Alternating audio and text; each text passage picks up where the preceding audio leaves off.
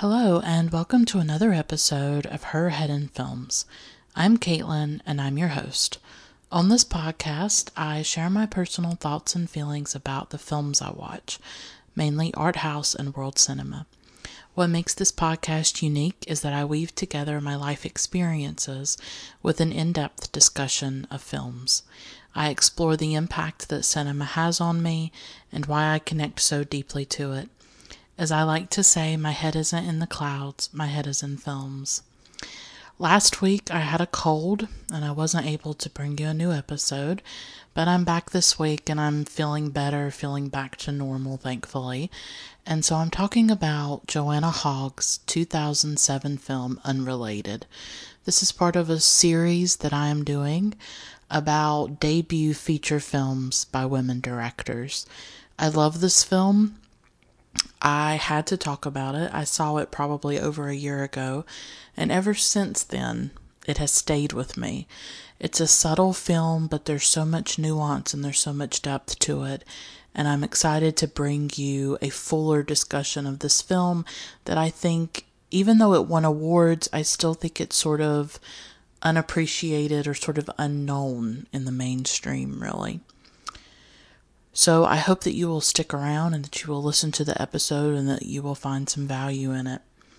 Her Head in Films has a Patreon where you can financially support the podcast on a monthly basis and also access rewards and extras. You can find more information at patreon.com slash herheadinfilms. At one level, you get a shout out on each episode, so I'd like to give a shout out to my amazing patrons Spunden, Polina, Olivia, Carolyn, Jesse, Feminist Overlord, Michelle, and Lindsay. Thank you all so much. I appreciate you, and you make this podcast possible. If financial support isn't an option, consider reviewing the podcast on iTunes and Stitcher. Um, it helps it get better placement, helps people discover it, especially on iTunes. So if you have a few moments and you're willing to do that, I would greatly appreciate it. Um, and you could also tell your friends and followers about the podcast. I really would appreciate that so much. I really am so excited to talk about this film.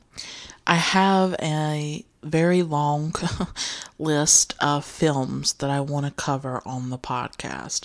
It's a list that I keep adding to. Um, and Unrelated has been on that list for months and months. And I thought that this was really the perfect time to talk about it because I am beginning this series that I'm doing about debut feature films by women. And I wanted to start with Unrelated because it's dear to my heart. It's a film that I love. It's a film that I want more people to know about. And I'm excited and thrilled to be able to talk about it and to go deeper into the film. Um, another exciting thing about this film was the way that I got to watch it, which was through a site called vudu.com. It's V U D U.com. And they have this section on there where there's free films. It's called Movies on Us. And you can watch the films for free. Um, you just have to uh, see commercials. They do have some ads in them. But, you know, most of the films are terrible I will be honest. They're sort of mainstream schlock um, that nobody would want to watch. But every now and then, they get some foreign films, they get some art house films. They re um, they replenish them and change them every month. So every month I check. And for a while now, they've had this film unrelated. They have other Joanna Hogg films available for free right now as I'm recording this episode. I'm not paid to tell you about Vudu. It's just a website that I use because I like to see free films when I can. and um, it's just a really nice thing that I discovered. They have all of her feature films on there for free right now. So I've been able to see Unrelated and Archipelago, which was her second film after Unrelated. I haven't watched Exhibition yet, but I am interested in it. So, um, Joanna Hogg is a British filmmaker. She was born in 1960. So far in her career, she's made three feature films Unrelated, Archipelago, and Exhibition. She actually started with photography early in her life, and then she went into television, and then she finally made her debut film in 2007. Unrelated is her debut feature film, and it was shot in Tuscany. Now, her first film um, was a short film, and she actually made it with a Super 8 camera that was given to her by Derek Jarman, which he's this very famous and well respected, uh, now departed uh, avant garde filmmaker. And he gave her this Super 8 camera, and that film starred Tilda Swinton um, before Tilda was famous. Um, so it's really sort of fascinating. I haven't seen uh, that film, but um, so it's just interesting to think about sort of how her film career started. I mean, she made that short film in the late 80s, and then she didn't even do her debut feature film until 2007. You know, as I talk about these films about women, it is impossible not to talk about the obstacles that are in the way of women filmmakers and how much harder it is for them to get their films made, not just to get that debut feature film made, but to get the second film made and the third film made. I mean, we have so many directors um, who seem to make a film every year or a film every other year, these male directors. And then female directors, you're lucky if they make a film per decade sometimes we can only hope that that is changing.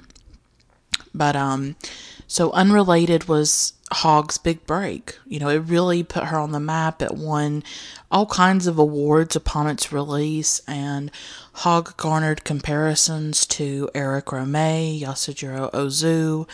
I would also liken her a bit to Michelangelo Antonioni, who I have featured on this podcast when I talked about his film L'Avventura, which is one of my favorite films ever. Um, I would compare her with Antonioni because of sort of her focus on the bourgeois, um, you know, the sort of the richer people of society, especially British society. Um, she certainly does focus on that group of people, which maybe could be a critique, but I I really like her cinema. Um, I particularly like Unrelated. Archipelago, I didn't quite get into as much, but Unrelated has just been, um, I just love it. I've really fallen in love with this film. And watching it for a second time so that I could talk about it on the podcast, you know, I love, sometimes I love rewatching films, sometimes I don't. It, I'm kind of like that with books. Like I read it once and then I move on, you know, because there's so much in the world that I want to read and watch and experience. And so I sometimes don't want to revisit things because I want to discover new things. But this podcast has been an opportunity for me to reevaluate certain films, to go back and rewatch them. And that has been a really positive experience for the most part. And there are things that you see on that second viewing or that third viewing that you didn't see the first time. And you see the way the different elements are interacting with each other and the different connections between characters or scenes or images. And so I find that it can be an enriching experience. So, unrelated, if you haven't seen it, um, there will be spoilers in this review. I'm going to talk about it. And it's really important with this film that you know there is a big scene in this film that comes near the end of it. And if you listen to this review without seeing the film, that will be ruined for you. So, if you want to watch the film on vudu.com, you could do that and then listen to the episode. Or if you just want to listen to the episode and you don't care about the spoiler, then go ahead and do that. But I just want you to be fully aware of what you're getting yourself into. That for some films, it doesn't matter if the, there are no spoilers necessary, necessarily with this film, there is. There is this moment that is that the film is building up to and that it reveals and it makes everything that came before it make more sense. And so I just want you to know that there will be spoilers. When I talk about a film, I want to go deeply into it and I just want to talk about it freely. But um, to begin with, Unrelated is about a woman named Anna who goes on vacation to an Italian villa with her friend Verena, but she calls her V throughout the film. Anna is in her 40s. She we don't know her exact age, but I would put her at 40 or above. Um, and so is V. And um, at the villa, uh, V is there with her husband and her children and her cousin and his son.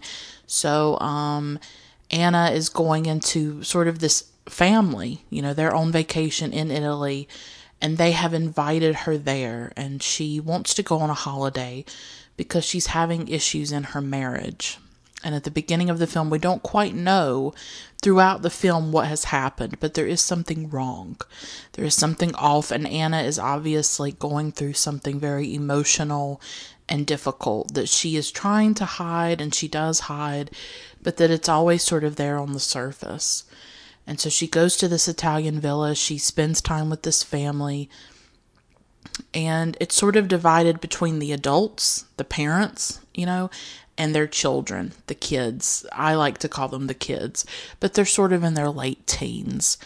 And um, there is this one boy named Oakley, and he's played by Tom Hiddleston, who Tom Hiddleston now is this huge, huge star. But in 2007, he was not as well known. And he's actually in a lot of Joanna Hogg's films. He recurs throughout her films as an actor. And Anna sort of develops this flirtation with Oakley, who's in his late teens, I would say, or early 20s. Tom Hiddleston looks extremely young. It's sort of shocking to see how young he is in this film. There's the flirt flirtation going on there and like a sexual tension, and that's woven throughout the film.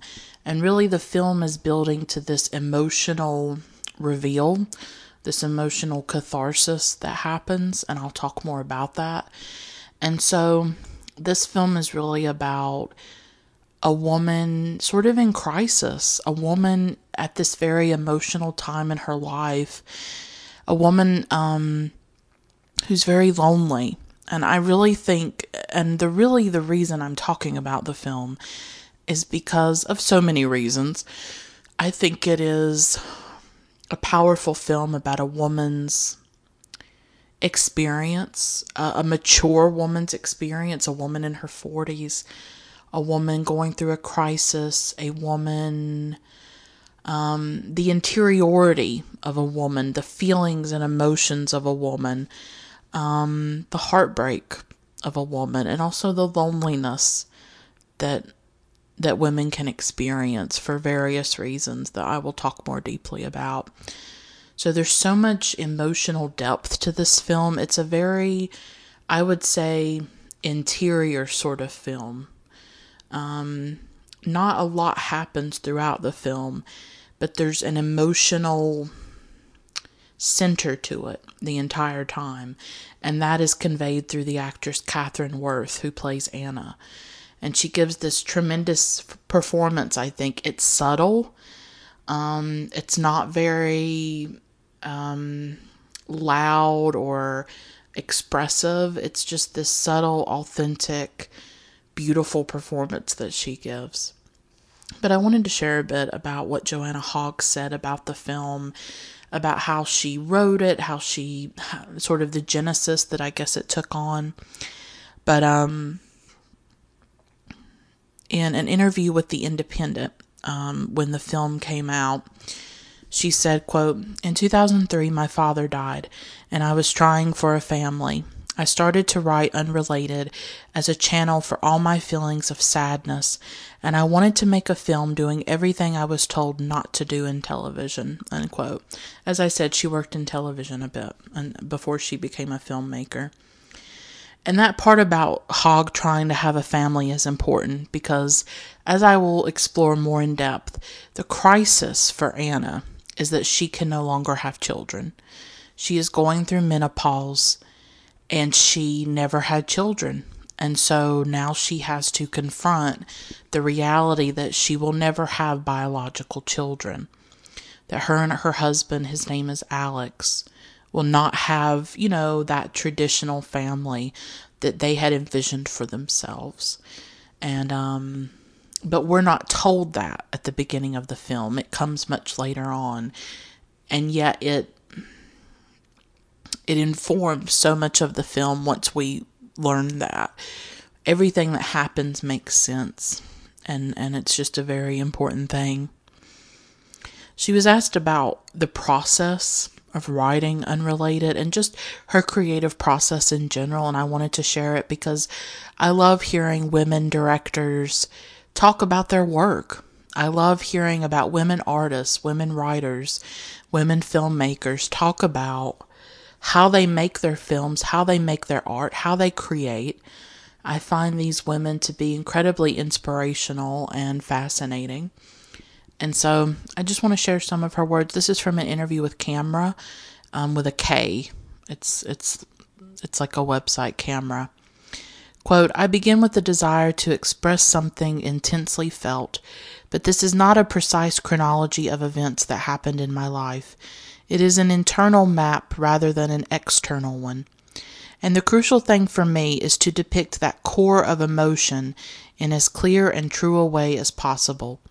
So after this soul searching, the ideas gradually expand and my imagination starts to kick in. But throughout the writing process, my imagination is constantly challenged by a need to be emotionally true. Unquote. And I think this is an important thing because I think Unrelated has an emotional component to it. And I think that emotion runs throughout the film. And I think that's what makes it such a lasting and powerful film for the viewer and for me personally. Like I said, I saw this film probably over a year ago. Um, and it stayed with me, and I knew that I wanted to talk about it and that I wanted to explore Anna, this character that Hogg created, because Joanna Hogg wrote and directed this film. I don't know if I mentioned that. And something really unique, I think, about Hogg cinema, and in particular in this film Unrelated, are the static shots, are how her camera keeps its distance from the characters. Um, it's it's pretty far away most of the time, and it's pretty static, sort of uh, a stationary camera in a lot of ways. And in that interview with Kamera, she talked about that, and she said, "quote I knew early on that I wanted the camera to be very still, but into this stillness I wanted to throw a lot of life and chaos, that the two seemingly opposing styles would rub up against each other and the frame could burst out beyond what you actually see. I wanted to encourage the audience to imagine what might be just around the perimeter of the frame. Unquote. So I love that because I hadn't thought of it that way about the camera. You know, I'm really good at talking about themes and characters and things like that in a film. I'm not as good talking about the technical aspects of it because I don't have any experience with that. I've never picked up a film camera um, myself. I don't know the technical aspects of it. But um, but when she puts it into those kinds of words, it's very interesting and makes me think of the film in a in a deeper way of you know when a director may everything a director does has a meaning. You know the shot that they set up the way they set that shot up whether they're doing a doing a close up whether they're doing a long shot you know they they purposely make these decisions. It's not accidental. It's not a mistake. And so i just love hearing um, I love hearing directors talk about that process of why they did that. And if you do watch the film, you will, or if you've seen it, you will notice that it's a bit of a slower film and it is, there is that distance that the camera has from the characters. There are really no close ups, I would say. I mean, there is no close up on people's faces. Um, and the camera doesn't move a lot and it's far away from the characters but that is actually doing something. You know, there there is a point to that. So as I said, um, now I'm going to talk about more about the film, talk about scenes and themes and things like that. That's just how I am. So Anna goes to this Italian villa. As I said before, this was a film shot in Tuscany, so it's set in Tuscany. And she arrives at this Italian villa to see her friend Verena, called V throughout the film. Um, And I guess they've been friends for many years, and V has her family there, and also her cousin is there with his son, Oakley, played by Tom Hiddleston. So immediately, Anna is an outsider. And this is where the title of the film comes from, Unrelated, because she goes into this Italian villa and everybody there is family. Everybody there is related in some way except her. She is not related to any of these characters. And um and this will become more important as the film goes on and as we find out that she can't have children. And um so she goes on this holiday because she's having issues in her marriage and from the outset we don't know what they are from time to time she jogs and she will call her husband Alex and they will talk or they will fight. Um, and I think Hogg perhaps does this for a reason, probably to keep you watching. I wouldn't say there's a suspense in the film, but there is this desire on your part to know what is going on in Anna's life. What is this turmoil? What is this crisis that she's going through? Why did she go all the way to Italy to, and leave her husband and go on this holiday without him. Um, we realize that she needs space, she needs to get away, and we're wondering the whole time, well, what is it? You know, what what is what is happening here? And in some of the early scenes, um, something is set up that recurs throughout the film.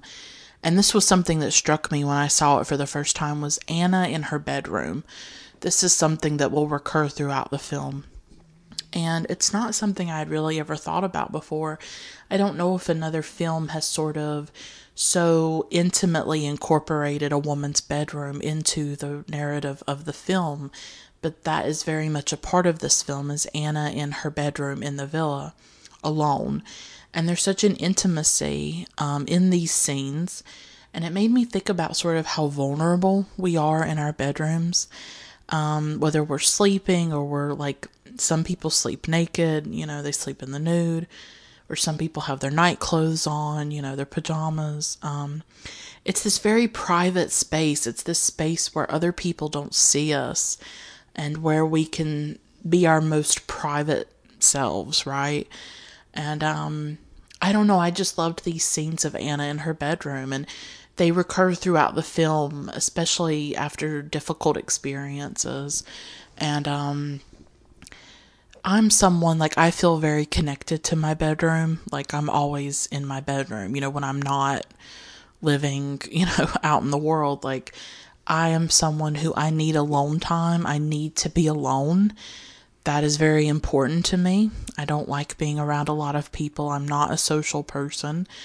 Um, I like to be alone in my room. I like reading or watching films or writing or dreaming. You know, I'm I'm a daydreamer. Um, and so I thought that um, I thought that these bedroom scenes sort of conveyed a, a kind of interiority of Anna, and um, I think it also relates to Ozu, um, who often filmed inside homes, inside rooms inside different domestic and interior spaces from the films of his that I've seen.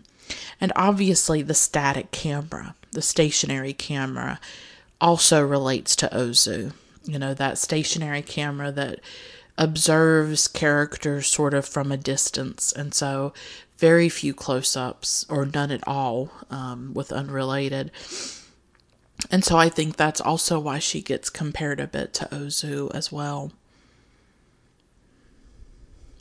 So Tom Hiddleston plays Oakley, and he is the son of Verena's cousin.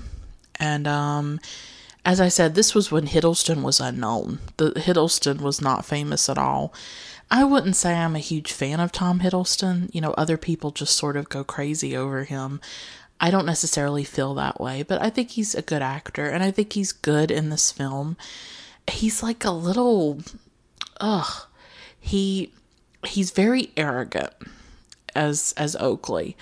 Um, he has all that bravado and and arrogance um, that you know young teenage boys have, And he certainly captures that. And he has this mischievous sort of quality about him, too.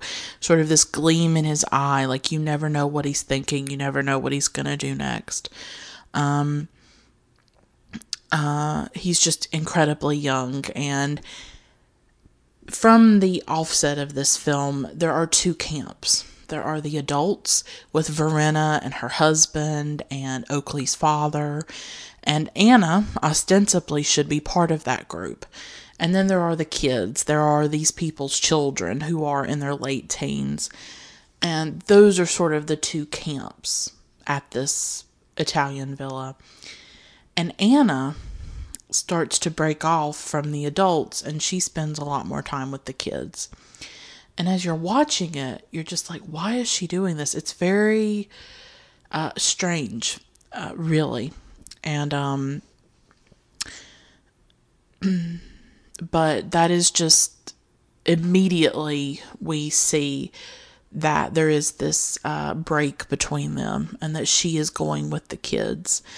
And, um, but for the most part, everything is very light and very shallow at this villa.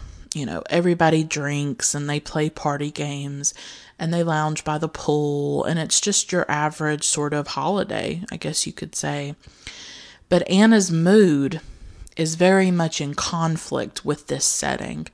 You know, all the people there are happy and carefree, whereas Anna is apart. She's lonely, she's troubled by something that remains unstated for much of the film and that hangs over everything and that hangs over her. And of course, as you know, it's the fact that she can't have children and that she has reached menopause. That is what she's struggling with. That that's her interior um, struggle that she's going through. But of course, we don't know that for much of the film. We don't know that till much later. So the whole time we're thinking, what is going on because she seems so sad and um, you can feel Anna's loneliness. You can feel her sadness, even though she obviously tries to cover it up. Um, and I think you can feel that loneliness in those bedroom scenes that I mentioned. The way that she lies in bed, the way she can sort of hear the antics of the kids outside, but she's always so separate from it and um, her quietness is really set against the noise of these kids. And so she's in her 40s, but she starts to hang out with these kids, and she seems so out of place with them.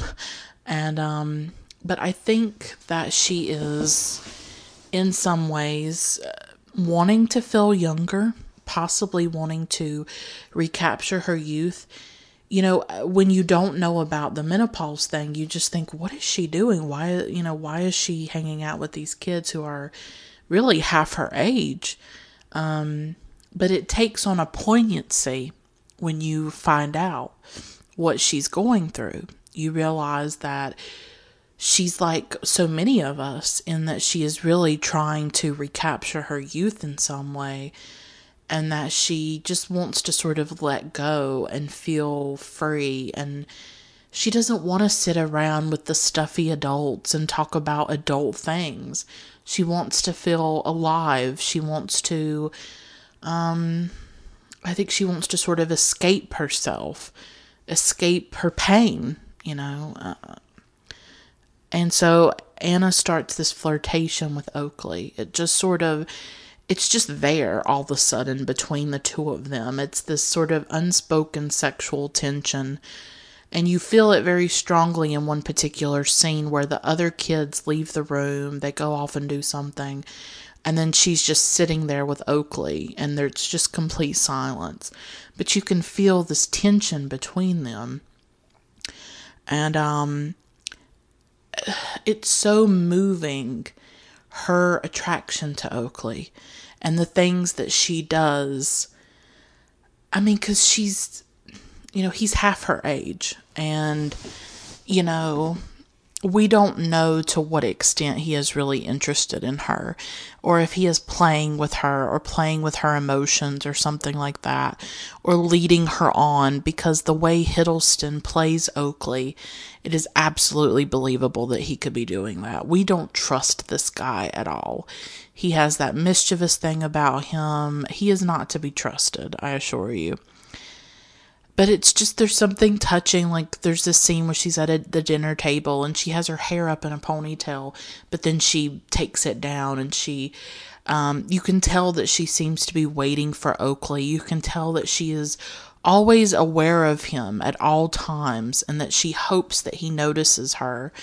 And at one time he does sit by her and i don't know there's just something very touching about her desire for him there's something very relatable about it, you know, that here is this woman in this sort of emotional crisis, feeling her age. You know, and we know what happens to women when they reach a certain age, don't we? That once a woman is not seen as attractive, that her value and her worth just sort of dissolve. You know, if you are a woman who is seen as attractive for much of your life, once you lose that, it can be very difficult, you know. And so here is a woman, and and Kathryn Worth is beautiful, you know. Um, she's fit, she's very attractive, um, but she, you know, she's not twenty years old. She can't compete right with these. 20 year old girls that Oakley and his friends are involved with and attracted to. Um, she has to confront her age and what her age means. And um, that I think that's very difficult for her, but I think it's also a relatable thing. And honestly, I can't think of another film right now about a woman going through something like this. Oh, I mean, we don't even like to talk about periods and, menstru- and menstruation in films, right? I mean, nobody talks about it. Nobody wants to talk about it we certainly don't talk about menopause or menopausal women or what that struggle might be for them and how it does represent this transition in your life from, you know, being able to bear children to not being able to bear children. And, you know, Anna is going through that. And I just can't remember another film that actually truthfully tried to represent that. And, how devastating that can be for some women who may have kept waiting, who maybe it was never the right time to have children for them, you know, and they kept waiting and they thought, oh, I'll do it, I'll do it eventually. And then all of a sudden they don't even have that choice anymore. That choice is taken away from them. And you can tell that that's very painful for Anna. And so I wonder if also she's starting to feel like she's not attractive anymore, that, you know, that she's out to pasture, as they say, you know. And of course, I think all of this is bullshit. You know, I don't think a woman's worth should be based on what she looks like. You know, I don't believe any of this. I don't believe your age should determine your worth as a person or as a woman. Um, but I'm saying that this is the cultural reality that women live with. That when they hit a certain age, you know, that, that it affects them. And I wonder if through her flirtation with Oakley, she wants to feel attractive to someone. She wants to feel like she's still, you know, sexy or desirable, right?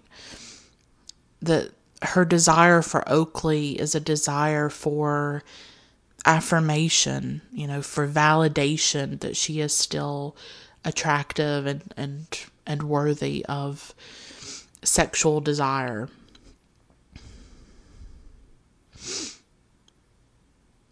So she spends all her time with these kids. They smoke pot. They do um, really silly things, you know. And as I said, once we know that she's going through menopause, all of this makes so much more sense. You know, that this really is a way to lose herself, to feel young again.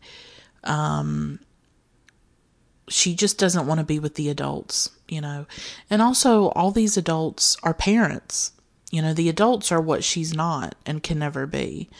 She is the only adult there who is not a parent and doesn't have a child.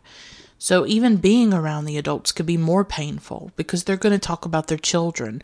They're going to talk about their lives in that way. And she doesn't have that. And it may be a reminder, you know. And so that could also be why she is hanging out more with the kids.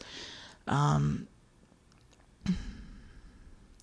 and the sexual thing with Oakley it gets stronger and stronger. Like there's this scene where she goes skinny dipping and she's like the last woman left in the pool and all the teenage boys are still in the pool. And she basically gets out of the pool naked in front of them while they're oogling her and watching her. And um she seems really uncomfortable about doing it.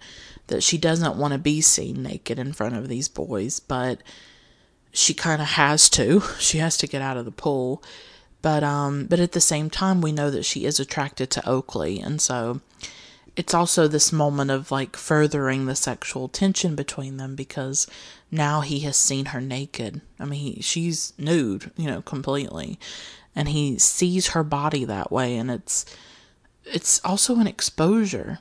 It's a very big exposure on her part. And um throughout the film, Kathryn Worth just does a tremendous job, I think, in conveying the layers of Anna.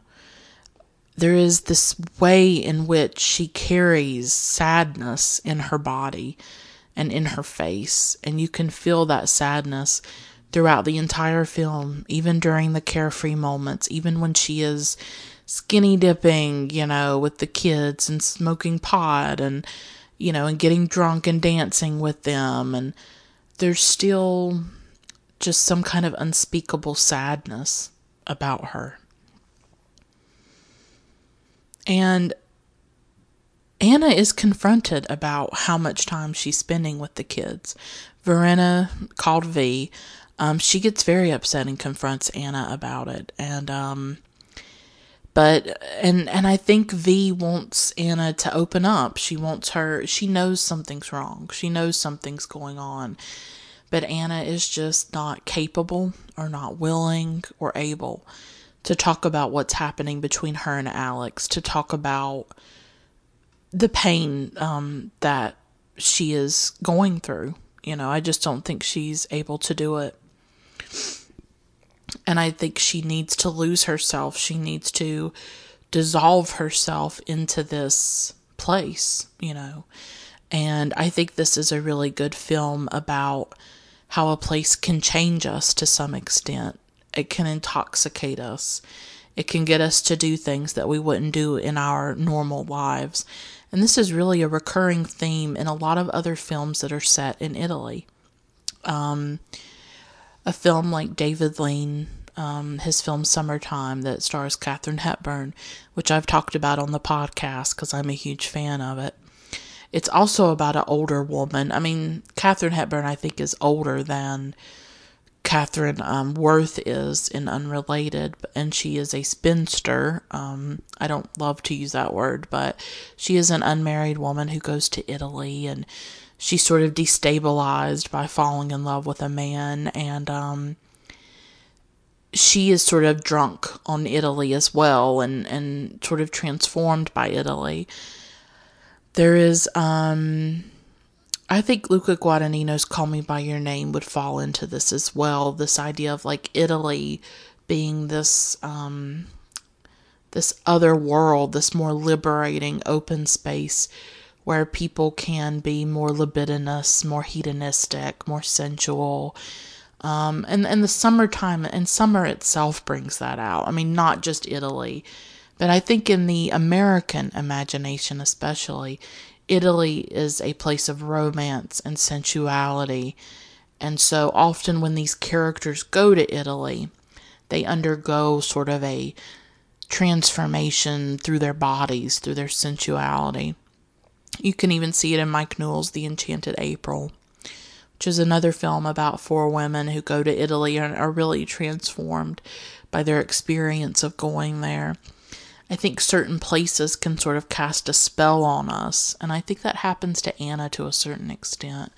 That this Italian villa, or just being with being with these kids especially it casts a spell over her it intoxicates her and it allows her to find relief, I guess, from some of the pain that she was feeling at home with her husband, with feeling like she isn't going to have the life that she may have envisioned or to have the family that she may have envisioned.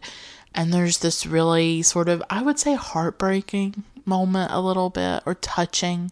Once again, so it's just such this, it's such a human moment where they go into town and Anna's by herself and she goes into this lingerie shop and she buys lingerie. Um, and she's possibly preparing for a night with Oakley. She's, I think in her mind, she's thinking that this flirtation with Oakley is going to go somewhere, that the two of them are going to end up together.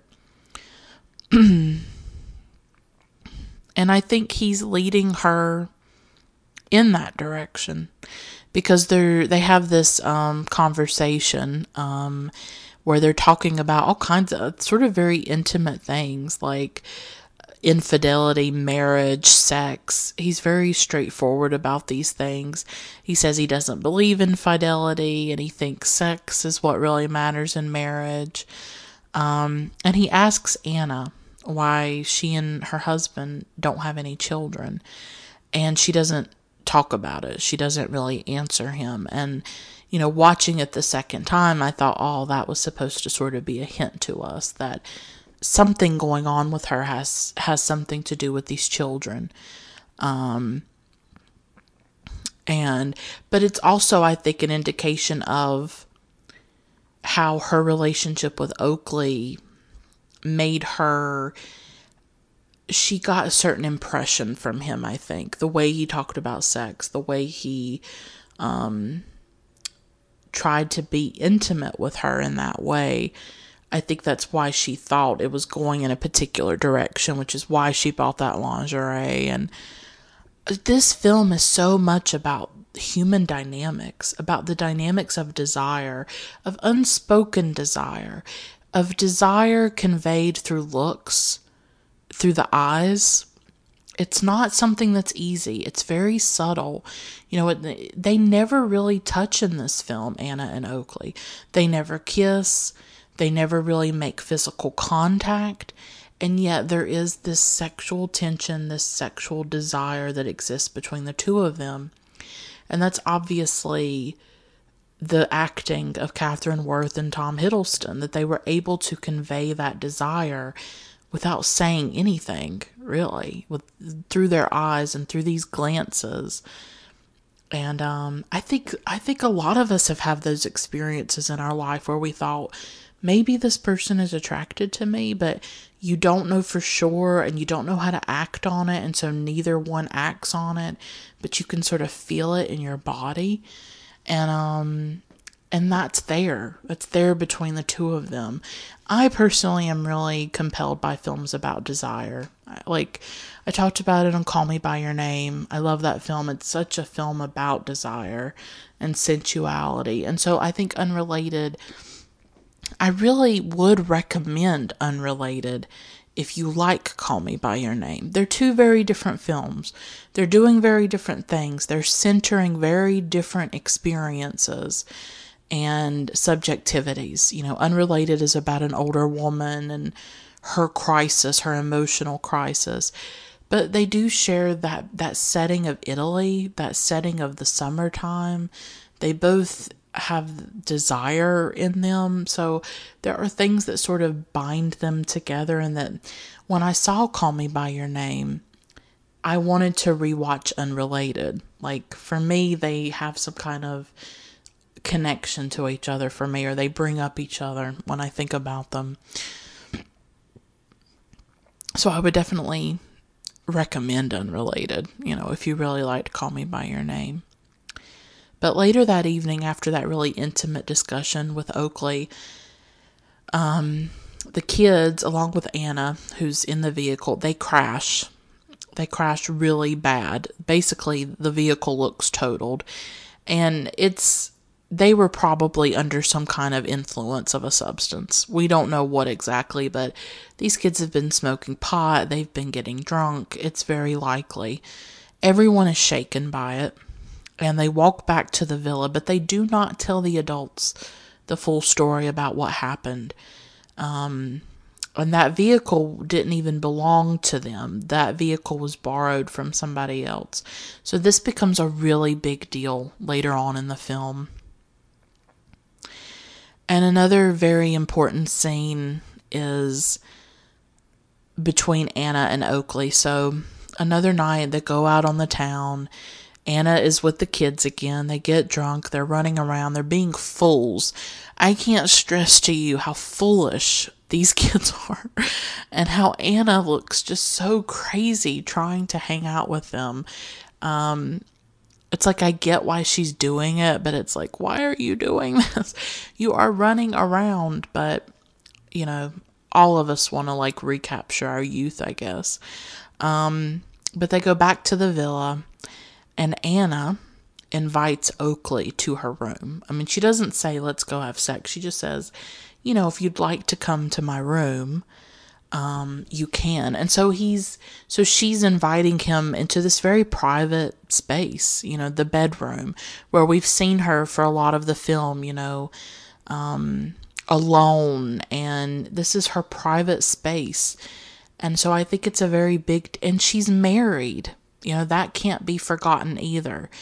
This is a very big deal what she's doing. This is a big risk that she's taking to possibly be unfaithful to her husband and to invite this man, this young boy, really, I mean, he's in his late teens, but um to invite this young man into her like inner sanctum of her bedroom and he says better not. He says that he better not and he kisses her on the cheek and he leaves. And her face says everything. I mean, oh God. This scene just broke my heart into a million pieces. She looks so heartbroken by this rejection, and every nuance of that heartbreak registers on her face. And I think in that moment, the spell of Italy is just completely broken. She goes into her room alone. She lies in bed naked and she's sort of staring at the ceiling. I mean, I think you can tell she's just, you know, stupefied by it. She's just so, so heartbroken. And I think this is when she starts to realize that she is different from these kids, that they do not see her the way they see each other, that she's not really part of the group, that she does not really belong. And like later on, she watches him flirt with another girl, like on another evening. And you can tell how pissed she is while she, you know, watches him do that. And um, she says something really interesting when she goes on one of her jogs and she calls her husband Alex and she says, and I think this really explains a lot, and I think it sums up a lot of, you know, why she was spending so much time with the kids. And she says that it's nice to lose herself in all these people. And we can feel again that something is very wrong, even though we don't know what up to that point. And, um, and it reminded me too of, you know, her desire for escape, her desire for like, you know to get away from the from her, the drudgery of her everyday life and to feel something else and to just lose herself. It reminded me of how a vacation is really sort of the suspension of real life you know. Throughout this film these people they're lying around they're playing games and obviously they're the they're the bourgeoisie so they can afford to to do this. A lot of people can't afford to go on vacation and they certainly can't afford to go to an Italian villa. You know, my parents were working class. We never went on vacation. Ever.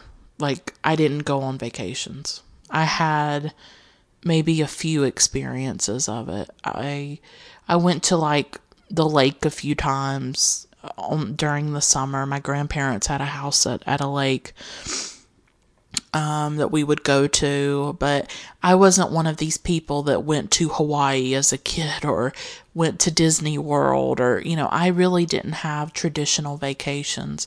We were working class, we struggled financially a lot, you know, it just wasn't really an option for us. So, obviously this is about people who can afford these kinds of vacations. They can afford to go to another country, to go to Italy. I've never been to Italy in my life. I've never been out of the United States. I don't, I don't have money for that. you know, um, that's not part of my reality. But, um, so that's probably why I like films like this so much is that for me it's like a vicarious experience. Oh, I can watch these people with money go to Italy and uh, have a transformation or fall in love. So it's a bit of vicarious living through some of these films. But um you know, when you do get a vacation or you get a few days off, you know, it can be the suspension of real life. And in this film, you really feel the laziness of summer, the sensuality that it brings to the surface, you know.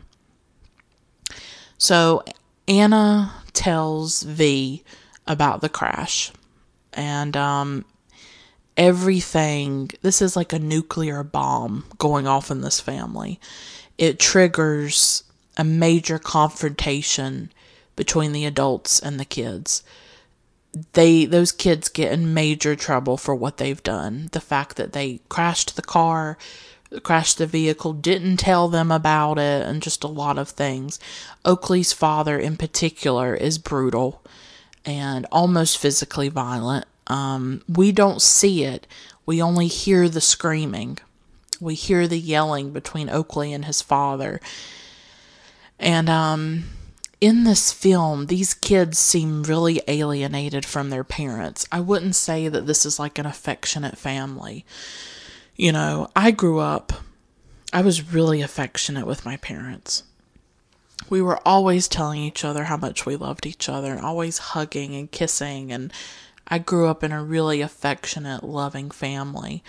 I don't get that sense from this film with these kids and their parents. You know, I don't get that sense of like love and affection.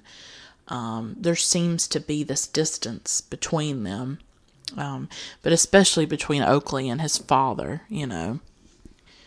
Um, Oak, like his father calls him a disgrace, and all, like his father seems to have this disdain and almost this disgust for Oakley and it, it comes off really powerfully in the film. And, um, you know, I don't know how great these people are at parenting these kids, really, you know, but, um, it's just this big blowout, you know, this big explosion uh, of anger and hostility and and all of that.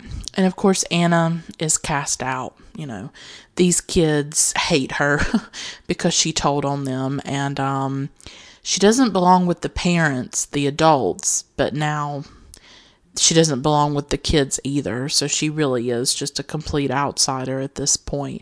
And I think partly why she told V about the crash is because Oakley rejected her. I think she felt hurt by it, and I think that she may have lashed out uh, subconsciously. She may not even think that that's why she did it, you know but she was obviously hurt by his rejection of her. And of course, now they hate her, you know, because of what she did. But, you know, despite this argument, they are still a family. They are all still related. And from the beginning, Anna has been an outsider. She's really been a disruptor to some extent. Um, and I also think that this family, made of parents and children, they're also a very painful reminder of the family she can't have and the children that she will never give birth to. And, um,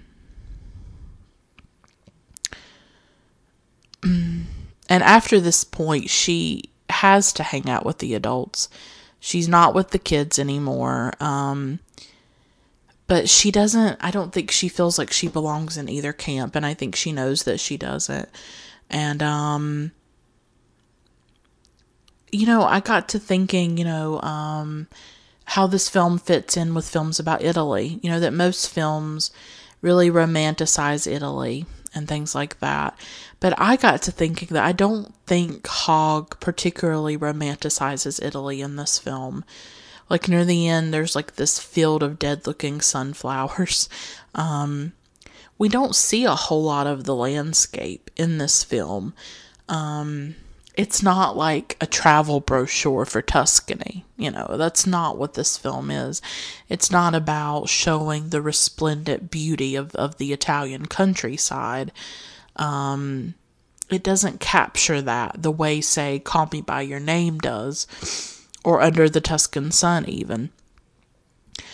We don't see a lot of the landscape at all. I think that Hogg is much more interested in the, the characters, in the interiority of those characters, and also the physical interiors of the villa. You know, it just doesn't have that sun soaked beauty of a call me by your name. And Anna doesn't have a romance.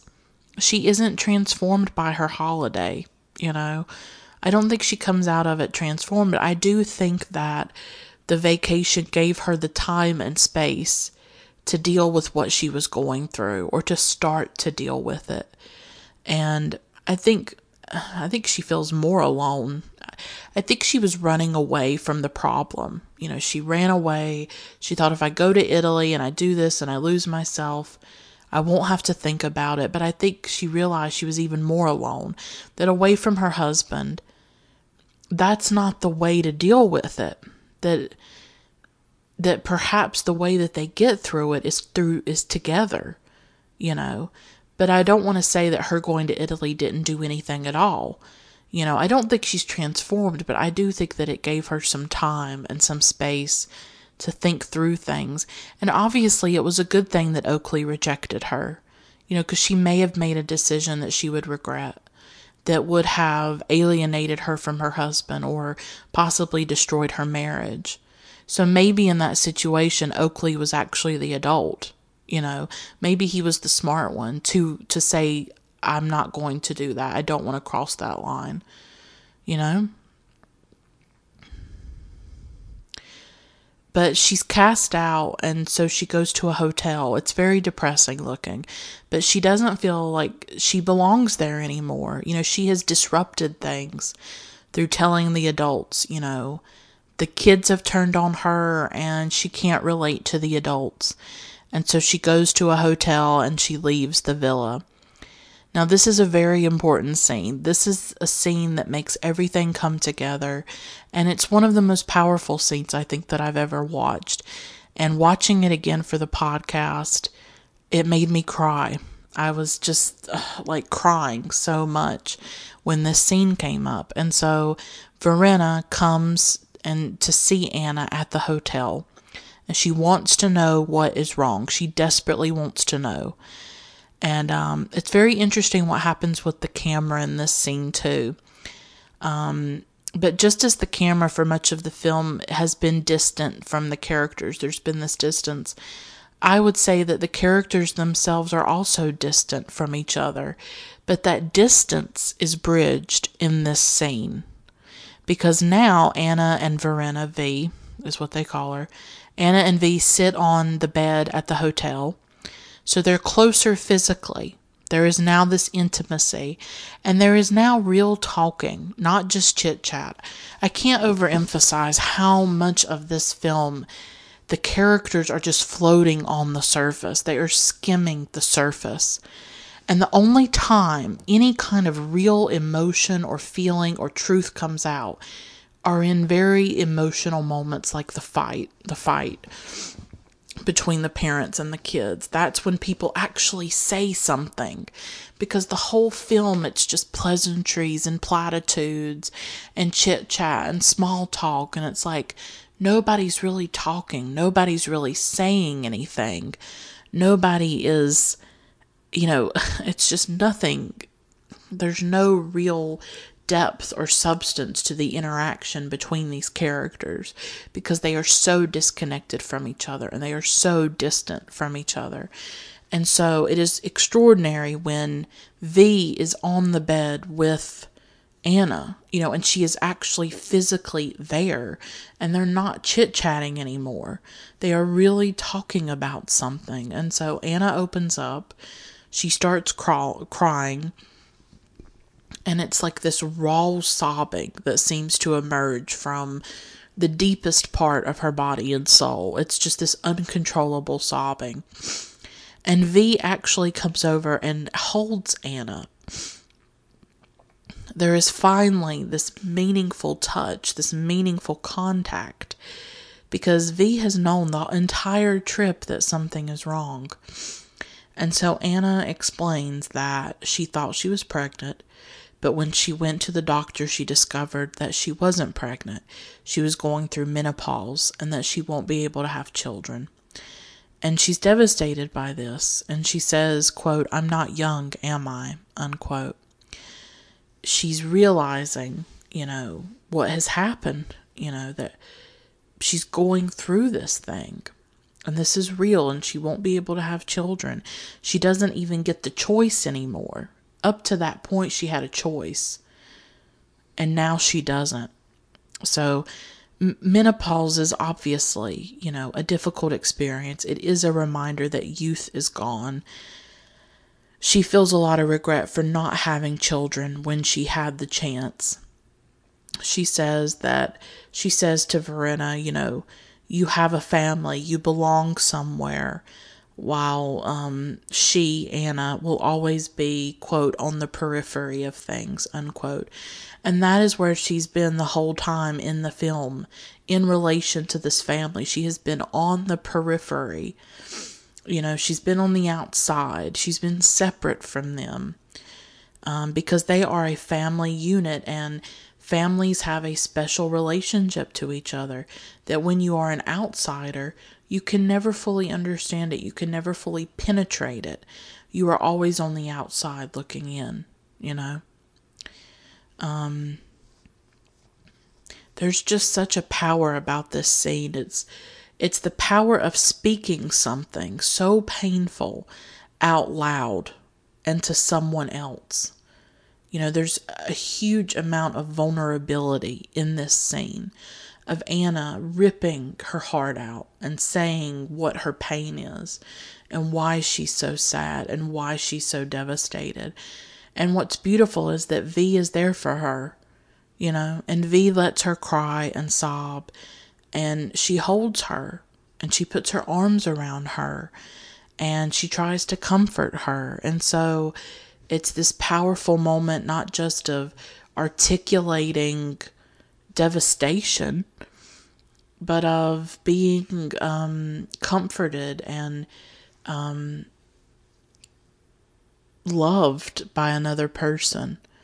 You know, feeling like you can open up and you can be raw and you can be undone in front of another person and you can be vulnerable in that way and they will just hold you and they will be there for you and um I don't think all of us have people like that in our lives. I don't think all of us feel that level of connection, you know. And so that's what I think this scene is, you know, it's even though her and V had been sort of obviously distant throughout the film, you can tell that they do care about each other. And I think Anna needed to say this.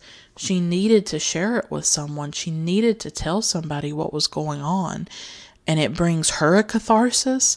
And I think it brings catharsis to the viewer too. And it was very cathartic for me. But as I said, I got emotional.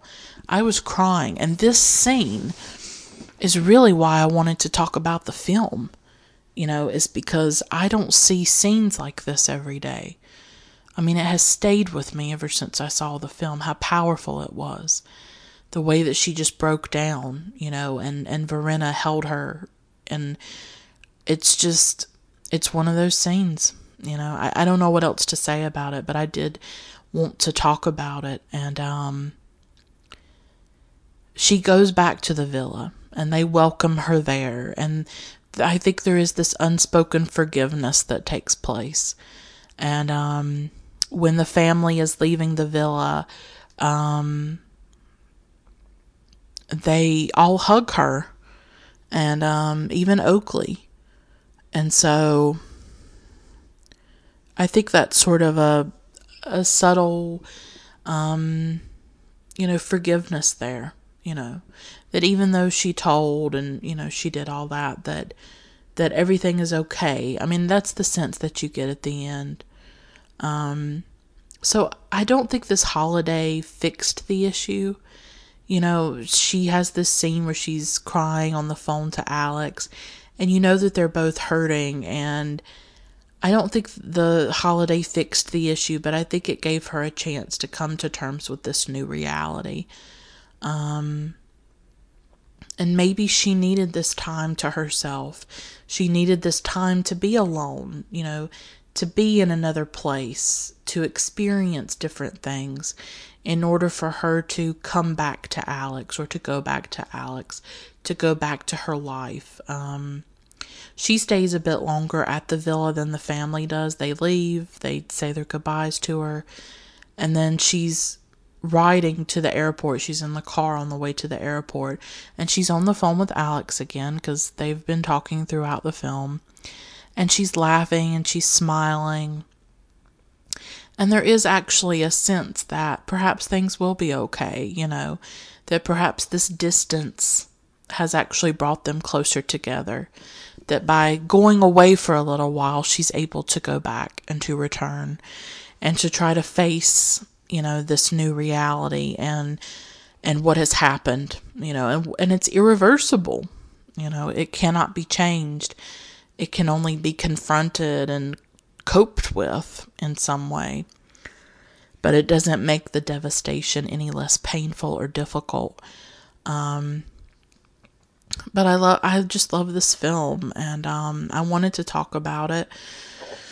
I think it's um, a powerful debut feature film. You know, um, a powerful first film for someone to create um, where Hogg is breaking a lot of the rules, as she said in that interview. She made a film that she wanted to make with the kind of emotion that she wanted to have in it. And she focused on a woman in her 40s. She focused on a woman going through menopause. You know, she focused on a film about emotion and sadness and loneliness. Um,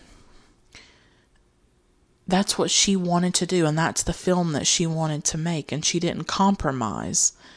And i think that's important you know. I really do. This film i still think it's a it's a powerful portrait of loneliness. I mean for me that's that's that is the emotional part of it that i connect to is that sense of loneliness that sense of sadness that sense of devastation.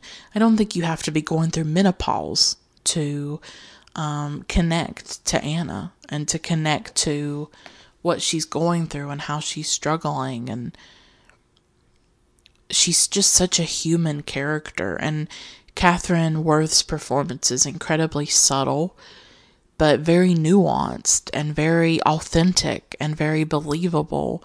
And um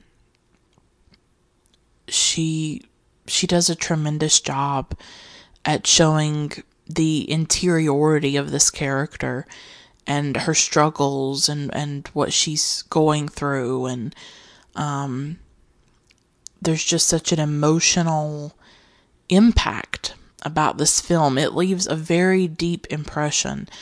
I mean, it's I watch a lot of films. I don't think about every film that I watch for months afterwards. But I was always thinking about unrelated. Like, I still think about it. And watching it for a second time, I still loved it. And, um, you know, other people may not get that sense about it. You know, they may watch it and they don't like it and, or whatever. But for me, there was, um, something just profoundly moving about it and it stayed with me and, and it's still with me and that's why I had to talk about it. That's why it was on my very long list of films that I want to talk about on this podcast. And um I just I think films like this are important. Films about women, films about women in their 40s, older women, you know. Even when we get films about women, it tends to be teenagers or girls in their 20s. And, you know, I'm in my 20s, but I want to see, I want to see a fuller, fuller representation of, of women. You know, I don't want to just see stories about teenagers and girls in their 20s. I want to see films about older women, mature, you know, women going through different experiences. And um, this film is just unapologetically um, focused on a woman's life and a woman's struggle. And um, I love it. I just love this film. I hope that you'll watch it, or I hope that you watched it first and then listen to this episode. It's not a film that a lot of people know about. I, I mean, I just happened to come across it. You know, I, I just did. I, I knew about Joanna Hogg and I thought, well, this looks interesting. I like films set in Italy. I'll give it a chance. And look at me now. You know, I'm so deeply in love with it, and I'm so glad I got to talk about it. So I hope you liked this episode. I'm glad that I'm back. I I'm sorry that I left you for a whole week. I hope that you survived it. um, but I'm glad to be back and talking about films and um, it just makes me so happy. Thank you for listening to this whole episode. I appreciate it so much. Until next time, keep watching great films. Bye for now.